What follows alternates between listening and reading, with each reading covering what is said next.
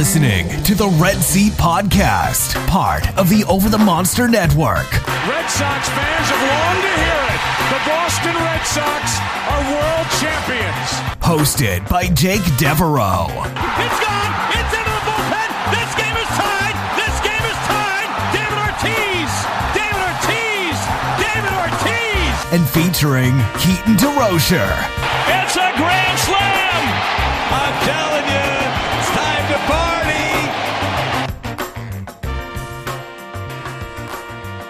Welcome back to the Red Seat Podcast. This is your host, Jake Devereaux, and today I'm joined by my regular co host, Keaton DeRocher of Over the Monster and the Dynasty Guru. Keaton, welcome back to the show. How are you? Great, man. Enjoyed the uh, nice long weekend. I'm ready to talk some Sox. Nice. Did you do anything fun for the Labor Day weekend? No, I just took it easy. Um, did a kind of a cookout thing today, uh, but it was like an indoor cookout. we didn't Nice. go anywhere, but still did like the cookout food and stuff because you know the Rona. And figured today that there's going to be a lot more people out and about than usual, which was uh, ended up being the case. So Yeah. of glad we stayed in. Nice. That sounds good. It's always good to cook grilled, you know, grill out food. It's always always fun. Makes you feel like Yeah. summer. All right. Um, so the other thing that makes us feel like summer is the Red Sox losing baseball games. um, we're going to get right back to it here. So in the week since the trade deadline has passed, since Keaton and I brought you that big trade deadline show, uh, the Red Sox have gone two and five, losing two two in a row to the Braves. Um, actually, more than that, but just you know two since then. Um, dropping three of five to the Blue Jays. Um, they haven't been good, but that is to be expected for the Red Sox. That's not really a surprise. But there has been some interesting developments, and we're going to talk about a lot of those developments today. Um, specifically, looking forward to 2021 because there's not a lot of sense in Keaton and I just sitting on this show and lamenting about this bad team. We know it's a bad team, um, but there's a lot of things that we can actually look into uh, for the 2021 team. So we're going to get into a bunch of those today. Um, we're going to start off though by talking about the pitching side of things. Um, Nathan Eovaldi does remain sidelined due to an injury uh, to his calf, I believe. Um, but Martin Perez, who has been the Red Sox ace this year, and uh, you know that's kind of funny because Martin Perez is far from an ace, um, but he actually did something pretty cool over the past week. He he pitched a no hitter into the seventh inning uh, before allowing a hit. He had he ended up allowing three hits during the game, three walks, struck out five, uh, and his seventy two game score was his best of the year. Um, it was a really well pitched game by Martin Perez. Did you get a chance to see that one, Keaton? Uh, I saw the end of it after he had already been uh, pulled out. So- Oh, okay. Yeah, but I mean, credit where credit is due. You absolutely nailed it on Perez being able to kind of be a key piece of this pitching rotation. I mean, it'd be a lot nicer if he was like the fourth, fifth starter instead of the one at this point. But um, for them to have something here and still have him for another year after this unlocked, um, you know, his sequencing so that he's been I mean, he's been the only reliable pitcher in the entire uh, organization for the Red Sox this year, which you know doesn't say much, but if there's someone you can rely on, then you got to be able to keep going to him. And now it's gotten to the point where we expect a Martin Perez start to be a solid start for the Red Sox, which is not something I was expecting coming into the season at all. Yeah, no, it really wasn't. Um, and you know, sometimes even a, a blind cat finds a meal every once in a while. With my uh, my guesses about Red Sox optimism this year, um, there weren't many things to be optimistic about, even though I was Mister Optimism. But yeah, I will take credit for for the Martin Perez thing. Uh, That being said, though, I want to really, you know, throw a little bit of cold water on this. Martin Perez has been good um, for the Red Sox in terms of Red Sox pitching, but like we're still talking about a pitcher with an overall 6.4% K minus walk rate. Um, not very impressive in that regard. He has been impressive at limiting hard contact, um, and he's only allowed a uh, 217 batting average against, which is good. And his walks and hits per innings pitched have been um, has been significantly better than what his career norms have been. But that being said, I'm not sure that Martin Perez is anything more than a fifth starter on a good team. Um, and I guess my question to you, Keaton, is um, do you think the Red Sox are going to try and keep him to be a fifth starter on what could be a much improved Red Sox team in 2021? Or do you think that with the success that he's had this year, that they're going to try and trade him over the winter and maybe look for someone else that maybe has a little bit more of a sustainable skill set? I mean, I guess if they can, I would be fine with that. But I kind of would expect. Oh yeah, you pointed out Erod's going to be back. Chris Sale will be back at some point. Eovaldi, um, I mean, I don't know if he can get through a season healthy, but presumably we'll start the season healthy, and so Perez will only have to be at best the fourth best starter on the staff. Yeah. Um, and what he's doing now looks a lot better from the four or five hole in the rotation. Um, and if you know that you have uh, that kind of reliability from somebody already on your roster, um, I don't know if I'd necessarily look to move it. But if someone comes along and, like you said, offers something that has a more sustainable skill set, um, I wouldn't be surprised if he's moved. But I, I think I'm going to expect him to be back and be a fourth or fifth starter for this team next year. Yeah, I kind of feel the same way too. And it seems like he has really embraced being on the Boston Red Sox. He's a good Twitter follow too, if you haven't done that. He's always posting uh, after starts that he makes and stuff like that. So he's been one of the bright spots for for the pitching staff. And his cutter really is an enjoyable pitch to watch. Um, and, and to go along with what Keaton said, I mean, five of the top 10 starts this year by Red Sox pitching have been uh, made by Martin Perez, which is not surprising. And the list is mostly Martin Perez and healthy Nate Eovaldi starts. But, uh, you know, we'll take what we can get in a year like this. Seriously. Um, the really interesting piece, though, and sort of burying the lead here behind starting pitching talk, is Yairo Munoz has uh, taken a full time role here with the team over the past week. Um, he is currently banged up. Uh, he hurt his hip last time he was out, so he hasn't been placed on the IL yet. Um, he may still be placed on the IL. Red Sox didn't play today, so I guess they didn't have to make any moves. So we'll monitor that. But he was getting starts in both right field and left field, and he had 10 hits in his first 21 plate appearances, which is just bananas. Um, did you get a chance to watch any of him or, you know, see any highlights from Yairo Munoz? Uh, and, and, and what's your reaction to him? Yeah, I mean, he popped up on my radar when he made his debut in 2018. Um, I added him in a couple places just for fantasy purposes. Um, so I was kind of aware of what he was doing, and he was pretty darn good. Um, 276, 350, 413 slash line, and 107 WRC plus.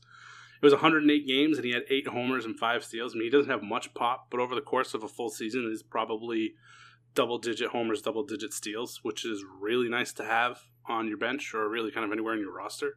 Uh, I don't know if he's, you know, a major league regular, um, but kind of taking that utility role and getting, you know, two thirds of uh, 500 at bats across the season in however many games he ends up kind of appearing uh, is definitely some depth that the Red Sox haven't had in the bats in quite some time.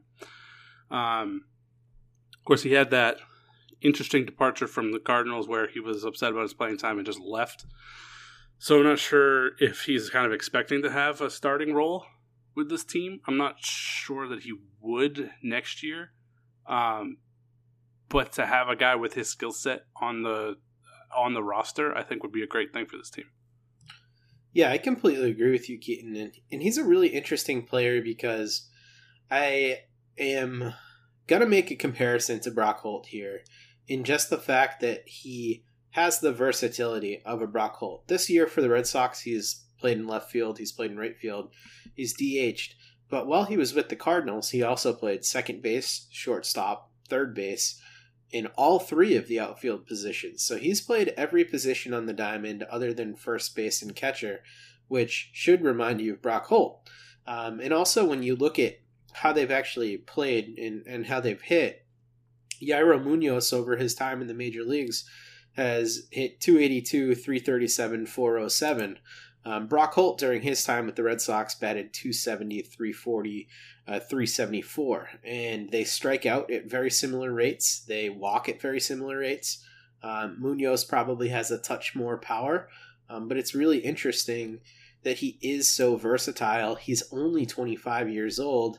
And when he was a prospect, uh, he had some pretty interesting grades on him. So Fangraphs ranked him the sixth prospect, sixth best prospect in the Cardinals system in 2018. They put a future 55 on his hit tool, um, 55 on his raw power, 70 on his arm, which is really impressive, and 50, 55 on his speed. That's a very good player. And the Red Sox were able to get this guy for basically nothing and they can potentially control him through 2024 because his first arbitration year isn't till next year. So all of a sudden, this looks like a really interesting player for the Red Sox moving forward, and one that I'd be frankly pretty excited to have as my utility guy. Yeah, I would too, for sure. Yeah, that skill set is pretty hard to find, and um, I like the comparison to Brock Holt, um, with the exception of Munoz has a lot more speed uh, and can really do a number of damage or quite a bit of damage on the base paths, which is not something that the Red Sox really had off the bench um, until like this year with Pillar, um, who was obviously not destined to remain here all that long. Um, but Munoz could be quite an interesting piece going forward.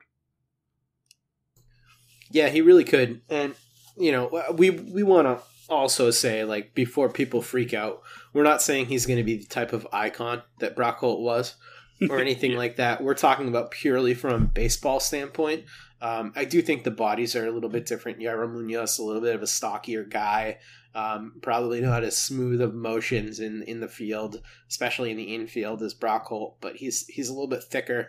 There's a lot more power projection there. Um, but yeah, I mean, Brock Holt did amazing things for the community around here and for for the team. Um, and you've already mentioned the character stuff, so that's going to be something that we're going to monitor for sure. Um, I hope that the hip thing for him doesn't linger this year because I'd really like to see him continue to get some reps here down the stretch. But um, one of the things that I'm encouraged by with this whole thing is that the Red Sox are kind of taking the pathway that we wanted them to take in regards to Jose Peraza. Um, over the past week, he's played uh, second base three times, um, and he's subbed in in left field late in the game. He's terrible in left field, so I hope he doesn't play there anymore. Um, but he really has, you know, not been getting the starts, which is ideal because we've seen enough from Peraza and you know, apparently they prefer the body here down the stretch over just DFAing him, but it's nice to see that he's clearly not factoring into their plans for the future. Yeah, I mean, we talked last time that we kind of expected the DFA if, um, or I guess when Benintendi came back, but now it doesn't look like he's coming back this year. So I imagine he'll probably just stay on the roster just to be there because there's they, they don't feel like they have anybody else. But yeah, I don't think he's long for this team here um, after this season. Yeah. Well, we wish we wish Peraza well, but um, no big loss there for sure. Yep. Also interesting to note, um, in the six games with the Red Sox, Munoz put up his uh, a career best WAR. Oh, interesting. yeah, uh, his previous best was 0.1 in that uh, 2018 season, and just in six games, he'd put up 0.4. Wow. Well, I guess with a 234 WRC plus over that stretch, uh, that helps. it helps a little bit. Um, yeah, that's pretty cool. And you know what, too? I like his face. I like uh he's always mean mugging, and I don't know whether he intends to, but like he's got a pretty intimidating face out there. All right. Well, anyhow, uh, moving on to another player who has been really impressive over the course of this season. That's Kevin Plawecki, um, who I thought, you know, we, we knew he was a good receiver. Um, we knew he was going to be a very competent backup catcher. But what we didn't really expect from him was him to impress us with the bat. And I remember specifically, I mean, Keaton and I have been doing fantasy baseball forever, and we do fantasy baseball podcasts together at the Dynasty Guru. But I remember distinctly when he came up as a prospect with the Mets that there was a lot of potential hope here that he could be an offense first catcher. And when he first came up, he actually did look like he was going to fulfill some of that promise. And now all of a sudden, Kevin Plawecki this year, 29 years old with the Red Sox, has a 145 WRC plus, batting 354, 404, 500 on the year. Um, you know, doesn't walk at all, but doesn't strike out either. He's been incredibly impressive to me. What have you seen with him this year? Um, and, and do you expect him to stick with the team next year? Yeah, I mean, I definitely do. He has one more year of arbitration left, and uh, I don't imagine Connor Wong is ready to step into a backup role immediately. Um, so I would definitely expect him back. Uh, it's probably lucky for the Red Sox; they still have a year of control left on him. I actually have two now um, because he's one of those rare four-year arbitration guys. Oh, well, there you go. Yeah, pretty nice. Yeah, so it's lucky that that's that's in play because uh, even though you know it's a smaller sample in a weird season, but he probably would have been playing himself into a starting role somewhere else, just given the catching landscape. Um, so I think to have him backing up Vazquez, who we think is probably one of like the top five best catchers in the league right now, uh, and then to have his backup be someone who can step in and you know have an OBP over 400 or close to it um, that is an awesome tandem that we don't really have to worry about that position offensively for a couple years, which is nice. Yeah, absolutely. Um, and you know, I don't know how much of this is sustainable, but it's not been that small of a sample size now. I mean, it's been 52 plate appearances, but the exit velocity for him this year has gone from being in the mid 80s. It was 85.6 last year. The year before, it was like 86. The year before, it was 87. It's been right in that range. This year, his average exit velocity is 90 miles an hour. It's a pretty substantial jump, and his hard hit rate went all the way up to 35%. So I don't know if he can continue to do this, but he certainly has looked more comfortable and has continued to, to do this like throughout the season. You know, it's not just one off like he got into a Bradley Jr. like hot streak. He's been consistently when he gets playing time developing uh, himself to be a good player in key offensive situations and you know even hitting some big dingers. It's pretty cool. Yeah, and it's interesting to note that in previous seasons with the Mets, um, he had consistently put up walk rates um, over 10% in double digits. This year it's at a career low 4%. So if he's able to to kind of reel some of that back in along with the strides that he's making his quality of contact, um, could be a force to plate.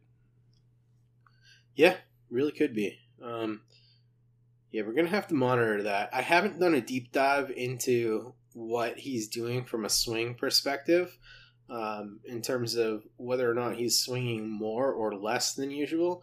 It actually looks like he's swinging 44.6% of the time, which his career rate is 46%, or his average rate is 46%. So he's actually swinging a little bit less, um, but still making more hard contact. So, yeah, I agree with you. It's going to be something we need to monitor. If you can get that walk rate up, he becomes really exciting.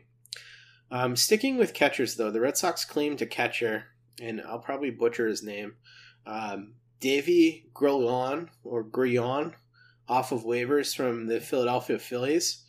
Um, you know, this is a guy I hadn't actually heard about because he's not like a big prospect, but he did actually make the mentions of um, the top Phillies prospects uh, at Fangraphs last year. Um, he was mentioned as one of the bat first um, type of uh, I guess, catchers in the system for Philly. He's had some good offensive numbers. Um, but getting a guy like this for free in an organization, the Red Sox, that's hurting for catching depth seems like a pretty good good situation. Yeah, low risk, high reward. Uh, his last two seasons in the minors, Double A in 2018, he hit 273, and then got even better 2019 at AAA, hitting 283. So um, he really kind of did his the the most of his damage in the upper minors. uh, and hit 21 home runs both of those seasons. So, uh, an interesting bat first choice that kind of gives them some depth. That definitely is just. I mean, there was no risk to it, but uh, you know they could might have might have found someone to to be a pretty decent backup catcher. Yeah, absolutely. And and the fact that he's not a good framer right now, that seems like something that the Red Sox can continue to work with while he's developing um, at AAA, or or if they decide to start him at Double A. I don't imagine they would. I, I think he's probably going to go to AAA, but who knows? But you know, the the ability for him to uh, continue to develop that skill. I mean, offense is kind of the hardest thing to find at catcher, so um, I think it's encouraging for sure. Um, all right, moving on. Jackie Bradley Jr. Um, has been super hot over the last week. And I'm loving this. And I actually, you know, he's kind of a zero player in fantasy baseball because these hot streaks, you don't know when they're going to come. You don't know how long they're going to last. And then most of the time, he's just abominable to own. But like, I ran out to my waiver wire in a bunch of leagues and picked up Jackie Bradley Jr. when I saw he was getting on this heater. And right now, uh, since September 1st, he's batted 292, 414, 667 with a 177 WRC plus and three home runs. Um, how nice would it be if Jackie continues to hit like this down the stretch for the Red Sox and sort of this is the way that we can remember, you know, him going out with the bat? It'd be great. I mean, he started the season on a hot streak and then got hurt and was kind of playing through an injury. And um, I think it was Remy noted on the broadcast like a little over a week ago that he looked like he was back to full health. And then kind of that was put on display. The majority of his home runs so far this season have been to the opposite field, which is not something Jackie Bradley has really done consistently at any point in his career, but he's doing it consistently this year when healthy. Um, so whatever the the changes were that he made to his approach seemed to be effective, uh, and you know it would be interesting to see. You know, we had a question uh, last week if we believed uh, Chaim Bloom when he said that he wanted Jackie Bradley on his team long term. Uh, we both figured, yeah, why why wouldn't we believe him? Uh, but it turns out that apparently they have not talked to Jackie Bradley Jr. about that. they just said it publicly. Um, so, I mean, do you think Jackie Bradley Jr. is going to be back with this team next year? Yeah, I don't know. Um, we did get that question this week uh, from one of our listeners, Jacob Cordero, said how much the Red Sox pay Jackie Bradley Jr. if they do indeed sign him. So, so first of all, I do think that they would be interested in bringing him back, or it would make sense for them to be interested in bringing him back on a one-year deal if they believe that Duran is the guy for the future um, in center field. They might believe that Duran is destined for a corner, and in that case, might want to bring JBJ back for like a two or three year deal. I don't see him getting more than two years, and I also think that if they do sign him, it's going to be for a Pillar type money deal.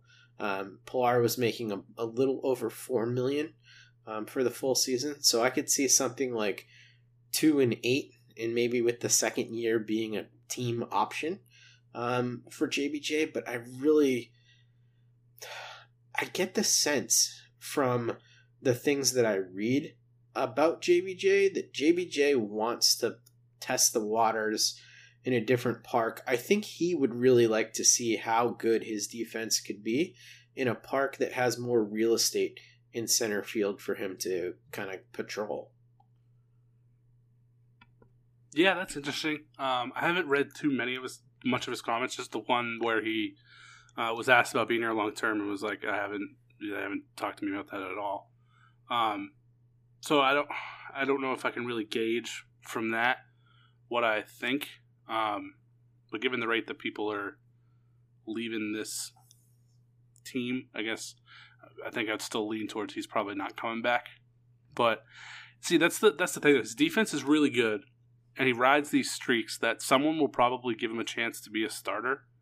But I don't think that the Red Sox would, or like you said, it would just be to transition to Duran at some point. I feel like someone will probably offer him like a four-year, twenty million dollar deal to be a starter somewhere, like mm. Texas or something, and he'd rather do that Yeah, I could see it. Um, he was, I think it was an Alex Speier story um, where I was, was talking about the defense stuff, and he was kind of talking about how the odd dimensions of left field at Fenway make uh, center field in Boston play down a little bit versus other parks. And you know, you mentioned Texas, which is in the short time that we've seen how that park plays, um, because the new park um, has definitely played like a pitcher's park. San Francisco, I mean, you could imagine him playing outfield in San Francisco. Um, I know that Jackie's not really known for having like electric speed. He's more of a guy who's incredible at reading the ball and just such a cerebral guy out there. He knows exactly where the ball is going to go. I've never seen anybody take better lines to balls than he does. Um, but I do think he's like underrated with his athleticism sometimes. You know, we've seen the things that he can do with his arm. I think his speed is maybe not like the best in the, the league, but it's damn good. Um, selfishly, I want to see him play in a different park. I want to see like what is full all the chains off like just you know don't have to play in the dimensions of of fenway anymore just let the man like do it yeah i mean it would definitely be really fun to see and for the red sox it probably makes sense to let him go well i mean it probably makes sense to trade him but we talked about why that probably didn't happen. So I mean, it makes sense for them to to really only look at him for, for a short term, and that's probably not exactly what he's looking for. So it just doesn't seem like they might mesh with their priorities. Yeah, so they'll end up somewhere else. Yeah. Hey, um, I'm, I will always remember Jackie Bradley Jr. for his defense, for his hot streaks. I was at the game where his like 33 game, I think it was, hit streak ended, um, which was kind of a bummer. Um, but also, my wife got me a Jackie Bradley Jr. cameo for my birthday, and it was amazing. So that's great. Yeah, he's uh, he's he's definitely one of my favorite players, and somebody who I will definitely miss um, if he does go. Um, all right, Bobby Dalbec. It's time we talked about this monster of a human being. Um, since he's really been up here getting regular playing time since the trade deadline passed, Bobby Dalbec has 20 plate appearances, two home runs, three runs, two RBIs, a 10% walk rate. Oh boy, a 40% strikeout rate, and uh, he's batting 167. What are your impressions of Mr. Dalbec? I feel like he's been as advertised, right? We were advertised home runs and strikeouts, and that's what we're getting. Yep, he's a true true outcome kind of guy. um, I mean, his home runs have been fun. Uh, it's gone the other way a couple times on them, which is just a good thing to see. Um, I was surprised to see that he was hitting under 200. I thought that he had kind of sprinkled more in there, but he essentially is just hitting homers. which is really fun to see. He's got five hits and three of them are homers. Yeah, I mean, there's not too many guys. So overall, his, his whole line, I just quoted since September 1st, but he's batting 192. But that comes with a 99 WRC plus, where 100 is sort of the average mark. So to have a 99 with a 192 means you're doing ridiculous damage when you do make contact with the ball, and his isolated power mark is 346. Uh, so, yeah. uh, just just to put that in perspective, like that's up there with among the best sluggers in all of baseball. so the the 70 raw uh, is certainly making itself known here in the very early going. Um, we did get a listener question about Dobby Bobby Dalbec that I thought was really interesting from Dan Strand. And he said, Is Bobby Dalbec the building block for the future? And I think I'm going to tweak this. Not that he's the building block for the future, but Keaton, do you see him as part of the next good Red Sox team as a starter? Yeah, I think I do. I mean, the strikeouts are really concerning, but it's also only been like five games for him, seven games. So I mean, we need to give him a chance to adjust to major league pitching. His strikeouts in the minors haven't been all that bad. Um, he's had a couple years of some over 30, but for the most part, it's like mid to low 20s, which is about where the you know the the really good sluggers of the baseball nowadays have their strikeout rates. His walk rates have throughout the minors have been great and well over double digits. So I think um, it's it's hard to make a rash, uh, you know, like snap judgment now after seven games, but I'd like to see him have a chance to actually adjust to major league pitching more and kind of maybe after the next three weeks take another look at it. But um, I think we're expecting him to be right. Yeah, you'd hope so. Um, I I have more faith, whether this is fair or not, in him developing a little bit more um, contact ability than Michael Chavis. Uh, I I just I think his swing works a little bit more. I think his problems are a little bit more uh, easily corrected with his tendency to swing towards pitches that are outside of the zone. I think that's something he can work to court, curtail. Um, I don't know that he will find success with that. I, I'm honestly going to say that there's a 40% chance that he's a starter on the next good Red Sox team. I don't think it's it's it's definitely not more likely than that for me. It's kind of where yeah, that probably seems right. I would like it to be 100 because his power is super fun, but yeah, I just don't know if it that's realistic with his skill set. And they they seem to be collecting these guys. I mean, Hudson Potts is another one that's right in this Chavis Dalbec skill set. So um, at some point, one of these guys has to work, right? I hope so. Can't go 0 for 3. That would be very in line with uh, their nights at the plate. Um, all right, let's talk about some other guys who are starting to do pretty well. Uh, JD Martinez, Rafael Devers, and Alex Verdugo have all been really good since the calendar flipped to September. Um, in particular, JD Martinez uh, has been playing some of the best baseball that we've seen of him the entire year. Um, in September so far, over five games, 21 plate appearances. He's batting 333 with a home run, three RBIs, a couple walks. Uh, starting to look definitely a lot more like himself. And we've seen, uh, you know, the other guys, Devers and, and Verdugo. Devers has been really turning it on for for a while now. He's got a 137 WRC plus over six games in that period of time. And Verdugo has just done it all season long. So, is it encouraging to you to see, especially JD Martinez, look like he's flipped? Because I think that he's the one that's looked the most out of sorts this year. Yeah, I agree 100%. And for it'd be nice to see him carry that through to the end of the year. Um, you know, it's not just him. There's reliable hitters around the league this year that have been really struggling, uh, and probably what is just due to being you know like a weird year. Um, but Martinez uh, actually offered a glimpse into the future uh, and talked about what he kind of expects in the offseason. And it seems like he's leaning towards opting in because, as we talked about in the beginning of this, because it's a it's a down season and we're not really sure what the free agent market's going to look like, we kind of expected him to opt in um, so that you know he would be getting his money. Uh, and two reasons for him to opt in would be the uncertainty in the free agent market and then his struggles this year. So if he, it makes way more sense for him to opt in, have a good year next year, and then opt out if that's his plan. Uh, hopefully he doesn't. Hopefully he's just really good for the Red Sox for the duration of uh, what his his contract length was.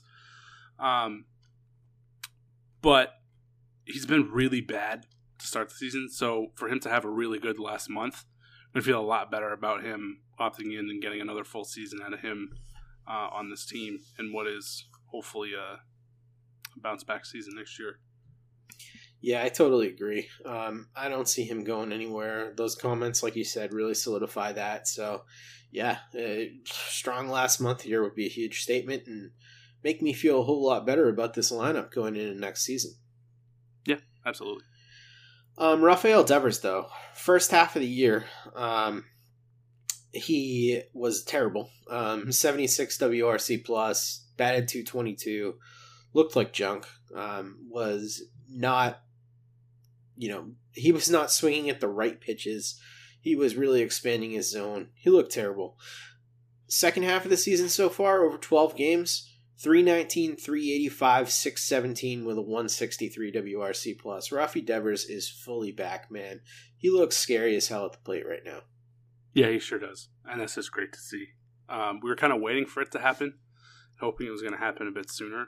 Um, but you know, we talked about he just may be one of those guys that just needs a month of at bats to start feeling like himself. And as we saw last year, and as we've seen now through the last like two weeks, when he's feeling like himself, he uh, is pretty unstoppable. Yeah, totally. Um, he reminds me a little of David Ortiz in terms of the having a terrible first month of the year. I mean, how many times by the time the calendar flipped to like mid May were we hearing David Ortiz is finally over the hill and you know he would just continue to hit 30 to 40 bombs and bat 300 every year and just get ridiculously hot for like the last 4 months of the season and carry it through October. Feels like Rafael Devers is just doing the same stuff. Yeah. Hopefully he doesn't have the same foot issues that Ortiz had. He was a little young for that, but yeah, definitely not. Maybe he can win us three World Series though, too. That'd be cool. yeah, that'd be great. He's got one already, right? Yeah, yeah, one down. There you go. Um, all right. Last guy I want to talk about real quick. I don't want to end on a bad note, but we kind of have to talk about this man. uh, Michael Chavis. This is our weekly check-in with Michael Chavis. Uh, two home runs on the year, 234 batting average on the year, 66 WRC plus on the year, and over the last week it has not been too much better. Um, 280, 321, 320, 71 WRC plus. Not a lot of power, still a high strikeout rate, making a little bit more contact is there anything we can cling to here? Um, he's fun. Like as a personality, or yeah. Okay. yep, I agree with you. I'm I'm there because his at bats are not fun right now. It's a small sample, but 280 is a lot better than 230. Yes. So I'd like to see that keep that contact going and 28% strikeout rate is a lot lower than 38%, which is what it is on the year. And I think like yeah. if he could maintain a 28% strikeout rate, all of a sudden Michael Chavis becomes an interesting player. Yeah, he does. Absolutely. I think this is probably the most important three weeks of his career because I mean, coming into the season as a full season, it was pretty much the make or break for him. Uh, even though you know he just made his his debut the year before, but they got guys coming up to play everywhere he can play. So he's running out of a chance to to make a name for himself. So this last three weeks are pretty important for him. That is an incredible point, Keaton. I didn't think about that, but that is well said. You're absolutely right. There's probably nobody on this team who needs to play better over these next three weeks than Michael Chavis. Yep. Wow. Dalbec's already there. Jeter Downs is on his way.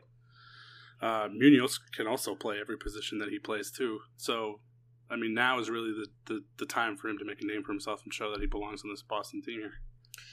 Wow. That puts a lot of emphasis on these last 18 games. Sure does.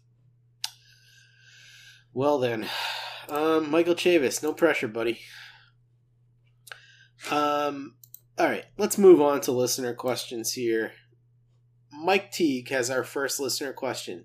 He says, Have we heard anything about Chris Sale's recovery? Have you heard anything new?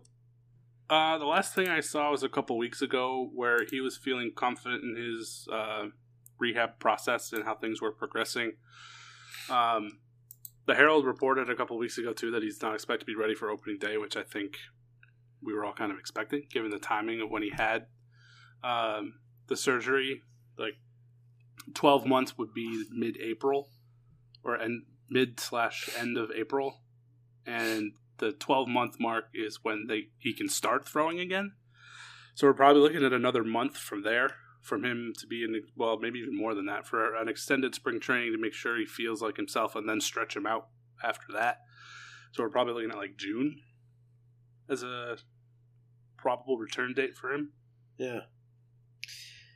Yeah, I I, uh, I haven't seen anything newer than that either, Keaton. The only um, report that I found when I was doing some googling before this was the August thirteenth uh, report about his real makeshift kind of uh, workout facility down in Fort Myers because they won't let him into the actual facility due to COVID regulations. So he's like showering with a hose and working out like behind a batting cage and doing all sorts of stuff, which, you know, I bet Chris Sale secretly loves because I think he's somebody who loves suffering.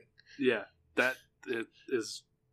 I wouldn't expect anything different. To be honest. if he had the option of like the full nice facility or behind the cage with the hose, he's probably picking behind the cage with the hose. Yeah.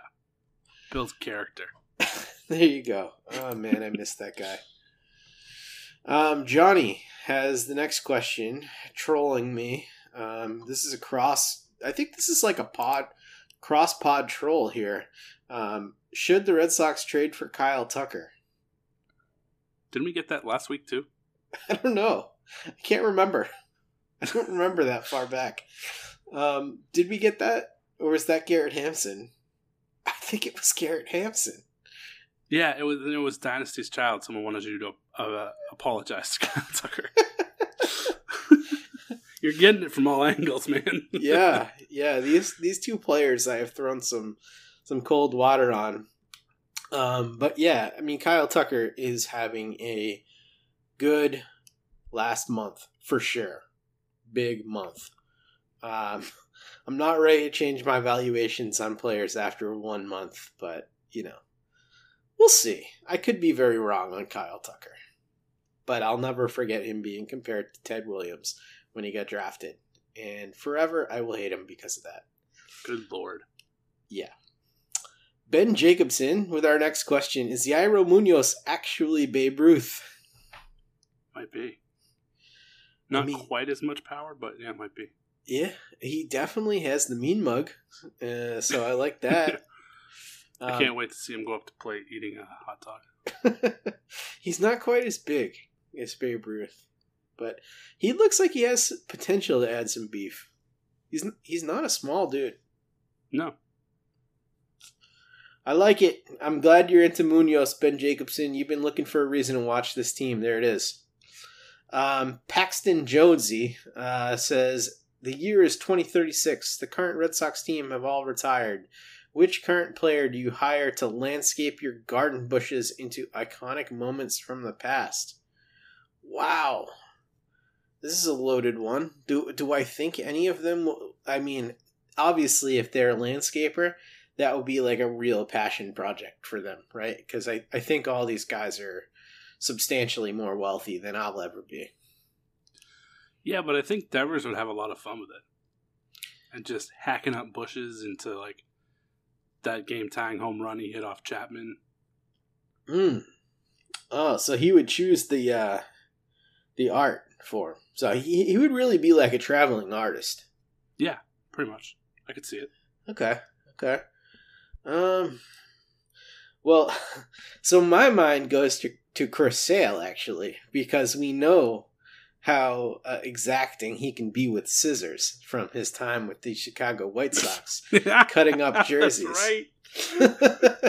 and also, he's incredibly tall, so he can reach the tops of all of the bushes uh, without having a ladder. So I have to say, it's probably Chris Sale. That's the answer right there.